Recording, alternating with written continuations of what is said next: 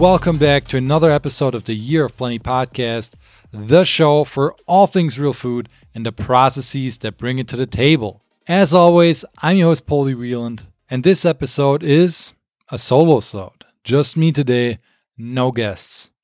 So I recently sat down to really think about what real food means to me, like how I define a real food, and then also maybe, you know, what it's not. And that's what I want to share with you guys today. But before we get to that, as always, this is the Year of Plenty podcast. If you like it, absolutely incinerate that subscribe button. Leave a five star review on Apple Podcasts or Spotify or whatever other platform you use to listen. Make sure you share it with a friend. That's one of the best ways to support the podcast. Get in front of people that you think would also get value from the episodes. And then finally, if you enjoy it and you get tons of value from it, and you want to see this podcast grow, want to see me pump out more episodes, please consider doing a donation on either Patreon or my Buy Me a Coffee account. If you want to set up a monthly donation, that's best done over in my Patreon account. And if you're more into the like one time donations, that's totally all right too. That way you can just support the podcast with however much money you think it's bringing you value one time or multiple times, but there's no like monthly commitment. And that you can do over on my Buy Me a Coffee account. And links to both of those platforms will be in the podcast episode description. Also, if you don't already, follow the podcast on social media. Instagram is probably the best place to reach me. Just look for Poldy Wieland on there. Then I'm also a lot more active on Twitter right now with the podcast. Just look for The Year of Plenty. And uh, then the podcast also has a Facebook account and a TikTok account. And on these social media accounts, you're just going to find complimentary content to this podcast. And one more thing, I did revive the newsletter recently, the Year of Plenty newsletter. So every two weeks or so, I'm sending out a newsletter, an email with three things I learned. And uh, this could be, you know, articles I'm reading, excerpts from books I'm reading, videos I'm watching, podcasts I'm listening to. So, just three things that I have learned to really further my knowledge around real foods and things that I think you guys would really enjoy as well and learn from as well. So, if that's something that interests you, it's totally free to sign up. Just go to www.theyearofplenty.com slash newsletter. And the link to that and the social media accounts will also be in the podcast episode description, making it super easy for you to find. All right, that's it for the intro. Let's get straight into this episode with, well, me, because there's no guest today. So I know that a lot of you listening right now enjoy this podcast because you're into the exploration of real recognizable foods. And if you've listened long enough, you know that real foods are a far better choice than ultra processed foods, which sadly make up almost 60% of the average American's diet these days. But have you ever taken the time to really think about what real food means to you. Like if someone on the street came up to you and asked you to define real food, do you think you would have a solid, thought out answer? I recently asked myself that same question and realized that even though I inherently have an idea of, you know, what I consider real food to be, I've never actually laid out a good definition for it. So that's what I want to do now. That's what I want to do today here. So let's get into it. When you think about real food, it's it's easy to just say, well, it's natural food that's not ultra processed. Well, that statement is true, and it's a succinct way of defining it, but I think there's a lot more to real food than just that. So let me elaborate. First of all, yes, real foods are food ingredients that exist in their natural form, meaning that they're as close to how nature intended them to be without having undergone any major change. That's the first part of my definition of real food. So, in that case, all whole foods immediately check the box for being a real food in my eyes. But notice how I said should not have undergone any major change. I think that's really important. There's a big nuance here, because in my eyes, a real food ingredient can be processed and still be a real food, in certain cases. So, what do I mean by that? Well, for those that don't know, there are different tiers to processed foods. And uh, Harvard Harvard Health actually has some really good definitions for each tier of processed food. So on their website, they classify them as unprocessed or minimally processed foods, then processed culinary ingredients, Next up, they got processed foods and then the ultra processed foods. So let's quickly just look over what they say for each. They say unprocessed or minimally processed foods include the natural edible food parts of plants and animals. Minimally processed foods have been slightly altered for the main purpose of preservation, but which does not sustainably change the nutritional content of the food. Then the processed culinary ingredients, the next tier, they say food ingredients derived from a minimally processed food by pressing, refining, grinding, or milling. They're typically not eaten on their own but used to prepare minimally processed foods. Examples include oils from plants, seeds, and nuts, or flour and pastas from the whole, uh, made from whole grains. So those are the processed culinary ingredients, and I would even argue that there's definitely different levels to these. Like, I would not personally classify all oils as just processed culinary ingredients. Like seed oils, for example, those definitely fall into the ultra processed food category. But let's move on. The next one would be just processed foods. So here they say that these are foods from either of the two previous groups that have added salt, sugar, or fats. Some canned fruits and vegetables, some cheeses, freshly made bread, and canned fish are examples. These foods usually are made from at least two to three ingredients and can be readily eaten without further preparation.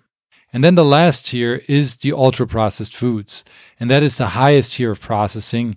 And I think the worst, the ones that you should definitely avoid. And sadly, like I said at the beginning, those are the foods that make up most of the average American's diet. So here they say about ultra processed foods that commonly referred to as highly processed foods, these are foods from the prior group that go beyond the incorporation of salt sweeteners or fat to include artificial colors and flavors and preservatives that promote shelf stability, preserve texture, and increase palatability. Several processing steps using multiple ingredients compromise the ultra processed food.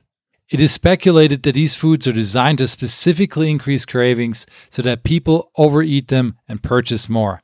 I mean, they say speculated here, but it's not speculated. Like we know for sure that food companies have hired scientists, food scientists, uh, that you know design these foods to override your internal hunger cues, so that you just keep eating them. You know that you don't want to stop, basically.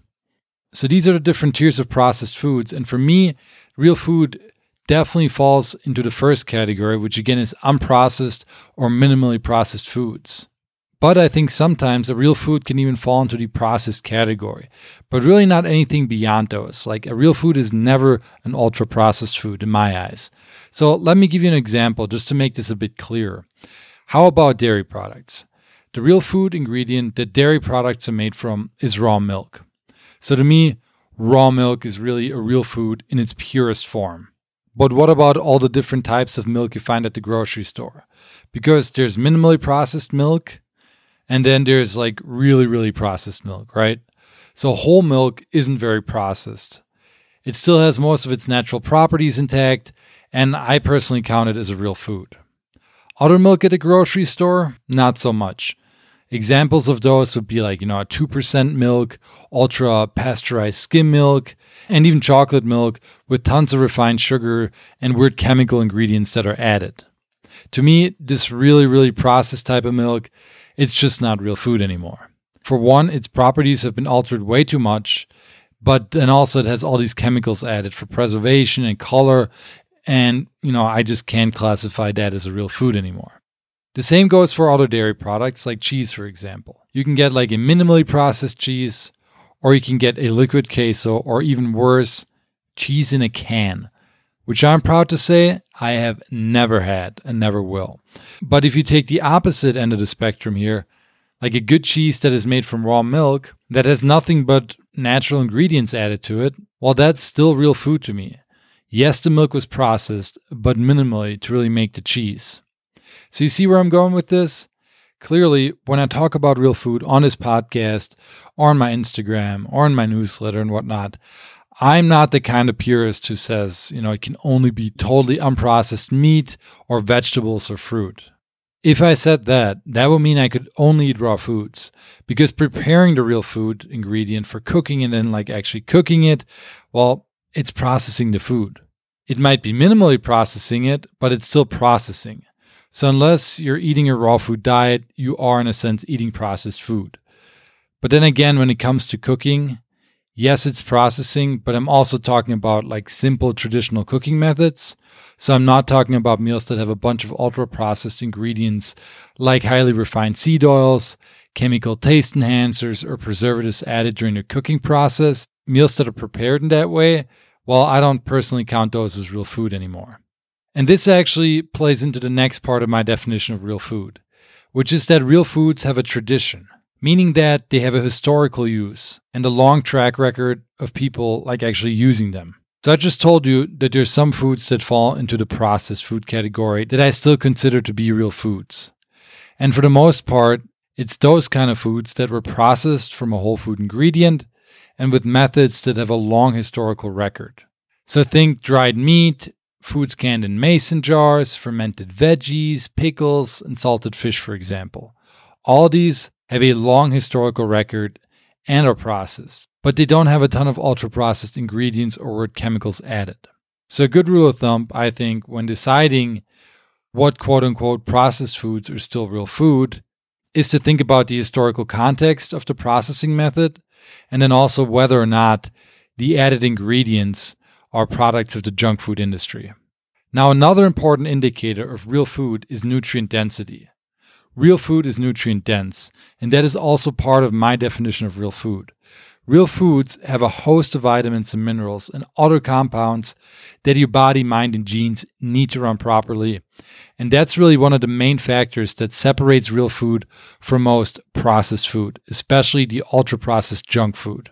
All those ultra processed foods that most people eat these days, they're just utterly devoid of nutrients. That's why they get fortified with them. But even then, those added nutrients might not be of the same quality or as bioavailable as what you would get from eating like a whole food. They just lack the synergy of vitamins and minerals that you get in the whole food matrix. Let me give you another example to just, you know, make this a bit clearer. So let's go back to dairy. Real raw milk can be quite nutritious compared to its ultra processed counterparts. It has vitamins D, A, E, and K, and minerals like calcium and phosphorus.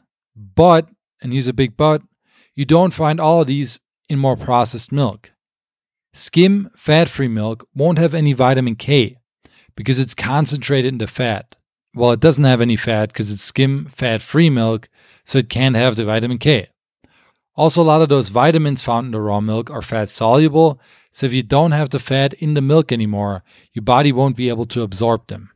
So, to me, the nutrient density is definitely an important part of what defines a real food. And if we ended our definition of real food here, I think we would have a good idea of what it is and we would be able to make good food buying decisions. But I'd like to like take it one step further because I think the growing philosophy and source can also play into this idea of real food and especially nutrient density. So this might be a bit nitpicky, but I think a real food should also be raised or grown with nutrient density in mind. In the case of plants, for example, there is evidence that plants grown in healthy living soil have higher nutrient contents than those grown under the industrial ag system that really just degrades the soil and, quite frankly, takes all life out of that soil.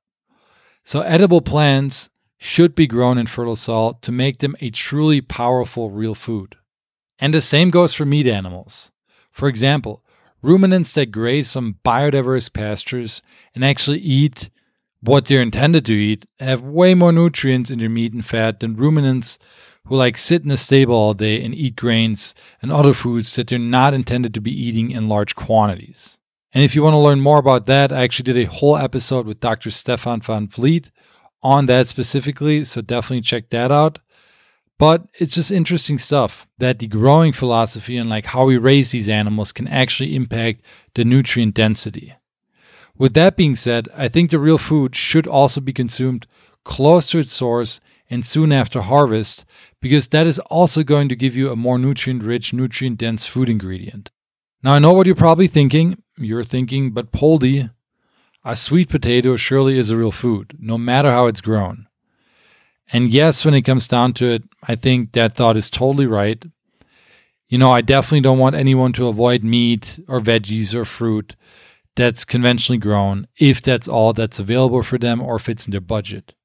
Because honestly, organic food doesn't always fit in my budget either, and at times I eat conventionally raised plants and animals, with the ultimate goal in mind that that is not what I want to do forever. That's why I hunt, fish, and forage, and hopefully start a garden again this year, and eventually one like my own homestead, so I can just be super self sufficient and don't have to be part of this conventional ag system. But, anyways, that aside, this final part of my definition of real food, which really focuses on it being grown and consumed for nutrient density, it's not necessarily a vital part of the definition, but I do think the ideal real food is as nutrient dense as it could possibly be. Okay, so I know that was a lot, but let me just summarize my definition of real food one more time. So, first of all, a real food is as close to how nature intended it to be, meaning it wasn't changed a bunch and didn't have a ton of artificial chemicals and nutrients added to it. A real food is also whole food or a slightly processed food that was processed with traditional methods that have a long historical track record. And then finally, a real food is nutrient dense and was raised or grown with maximum nutrient density as a priority and also procured close to the source. All right, that's all I could think of for my definition of real food. Let me know if you guys have any different opinions. Maybe there's something I missed or something I didn't think about that, you know, fits into your definition of real food. And if that's the case, I really want to know. So please feel free to send me an email to theyearofplenty at gmail.com or even better, a direct message on Instagram. That's what I check the most. And I'd absolutely love to hear from you guys. All right, that's all I had for you guys today. I hope you guys enjoyed this solo episode. I know I haven't done one in a while, but I'm hoping to do more this year. I know I jam packed a lot into my definition of real foods, but you know, I just wanted to make sure that I have a real thought out answer. And uh, hopefully, this definition will make it easier for some of you listening that maybe haven't fully jumped on the real food bandwagon to help you decide, you know, what a real food is and help you make better food purchasing decisions going forward. Again, if you haven't already, absolutely incinerate that subscribe button or that follow button on Spotify and Apple Podcasts or whatever platform you use to listen. Leave a five star review, share the episodes with friends. And if you really want to see the podcast grow, want to help me pump out more episodes, consider making a small donation on either Patreon or my Buy Me a Coffee account and links to all that will be in the podcast episode description, as well as the links to all the social media pages. Instagram is the one you'll reach me on. That's the one I'm most active on. So definitely follow me there. Shoot me a message. Let's get a conversation started. And yeah, if you want to join the newsletter that sends out almost every two weeks, that includes three food related things that I'm learning about, go over to www.theyearofplenty.com slash newsletter and uh, you know fill out your email first name last name. That's all you got to put down and you will start to receive the emails on a bi-weekly basis. All right everybody. Thank you so much for listening. I truly appreciate you guys i have a lot of cool interviews planned the next couple months so i'm hoping to get those out to you as soon as possible. But until then my friends let's keep exploring real foods together. Bye bye